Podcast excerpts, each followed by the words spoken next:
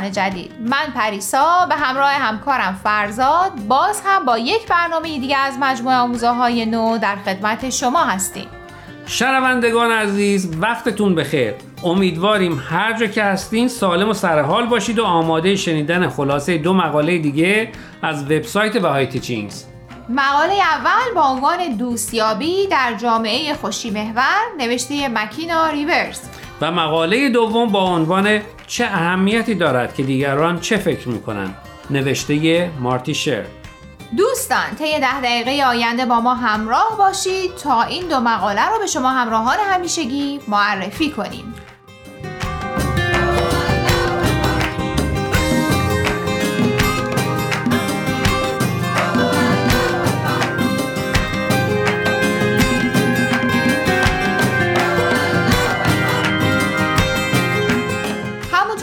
در قسمت معرفی گفتیم. اولین مقاله امروز نوشته مکینا ریورز با عنوان دوستیابی در جامعه خوشی محور مکینا ریورز به تازگی از دانشکده مددکاری اجتماعی در دانشگاه کلمبیا فارغ و تحصیل شده و به مباحث مربوط به عدالتخواهی و درمان از طریق راه های خلاقانه علاقه منده زاویه دید مکینا به موضوع مقالش برام خیلی جالب بود. چطور؟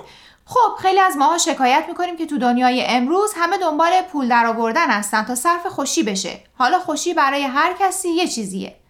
اما ظاهرا تو دنیای مصرفگرایی برای خیلی ها بیشتر مفهومش توانایی رفتن به تعطیلات پرزرق و برق و خرید کردنه. خب تا اینجا رو که همه ما کمابیش می‌دونیم.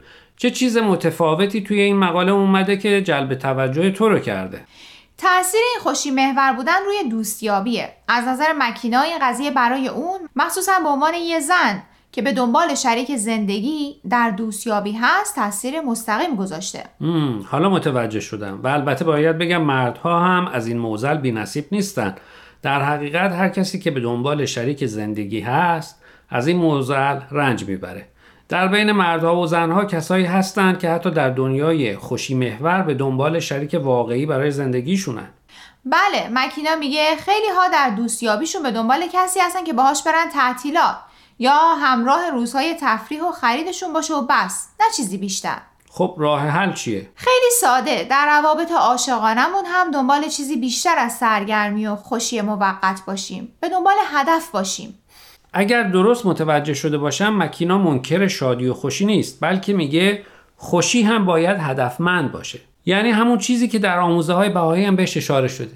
دلیلش هم اینه که زندگی ما محدود به این دنیا نیست و پیشرفت روحانی ما بعد از این دنیا هم ادامه خواهد داشت و پایانی نداره.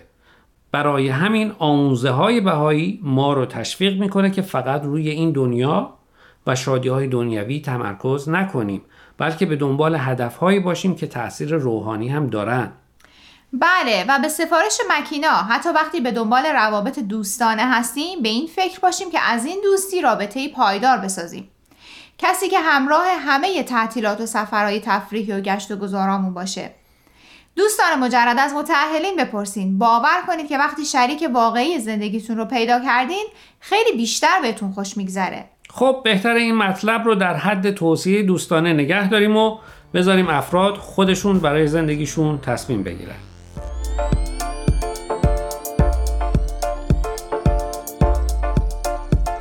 دوستان قبل از اینکه برنامه امروز رو ادامه بدیم می‌خوایم یه بار دیگه خواهش کنیم که به شبکه های اجتماعی و تلگرام Persian BMS سر بزنید. و درباره مقاله ها نظر بدید. آدرس صفحه فیسبوک و تلگراممون رو در آخر همین برنامه باز هم به اطلاع شما میرسونیم. در ضمن از این به بعد برنامه های آموزه های نو از طریق SoundCloud و پادکست Persian BMS هم قابل دسترسیه.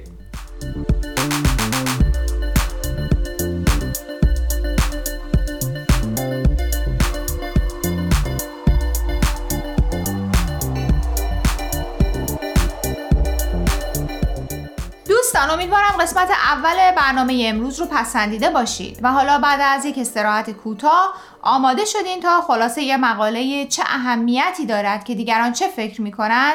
نوشته مارتی شرن رو بشنوید. مارتی شرن در رشته روانشناسی و مدیریت تجارت در شهر لورنس کانزاس تحصیل کرده.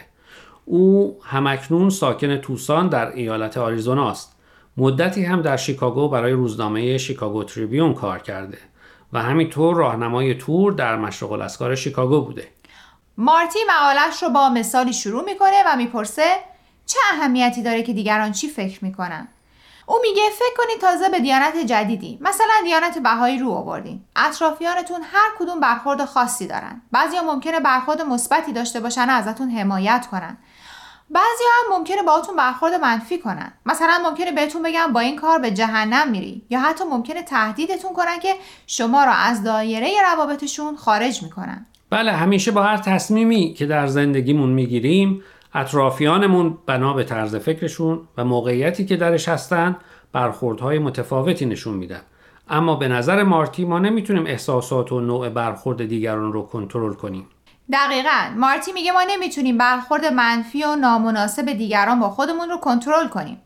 این نوع برخورد می‌تونه ما رو ناراحت یا حتی عصبانی کنه.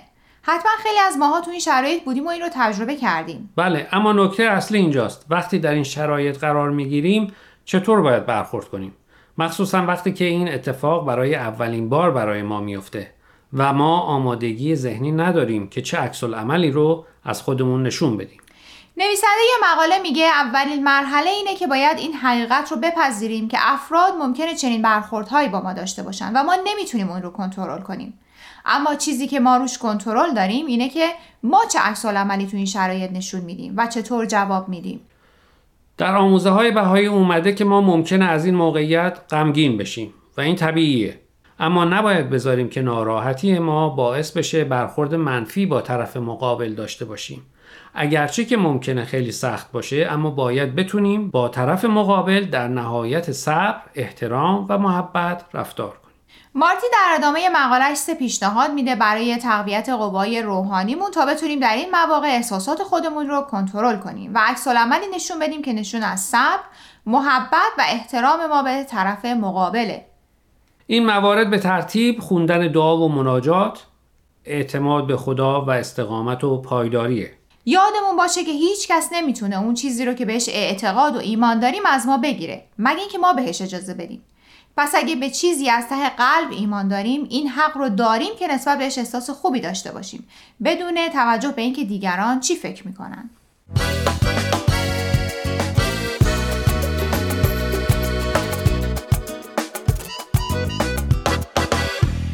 دوستان عزیز امیدواریم برنامه امروز رو پسندیده باشید لطفا با ما تماس بگیرید و نظرتون رو راجع به این مقاله ها با ما در میون بذارید. آدرس ایمیل ما هست info at persianbms.org اگر هم موفق نشدید که همه قسمت ها رو گوش کنید یا دوست دارید یک بار دیگه اونها رو بشنوید می‌تونید به سراغ وبسایت Persian BMS برید به آدرس persianbahaimedia.org در ضمن می‌تونید از طریق فیسبوک، تلگرام، اینستاگرام و SoundCloud Persian BMS به همه برنامه های ما دسترسی داشته باشید و برنامه ها رو اونجا گوش کنید یا از طریق این رسانه ها برای ما نظر یا پیام هاتون رو بفرستین. اگر پادکست برنامه رو گوش کردید و خوشتون اومد لطفا به اون برنامه امتیاز بدید. خب دوستان تا هفته آینده که به سراغ مقاله های دیگه و نویسنده های دیگه از وبسایت bahayteachings.org بریم من پریسا به اتفاق همکارم فرزاد از شما خدافزی می‌کنیم. خدا نگهدار.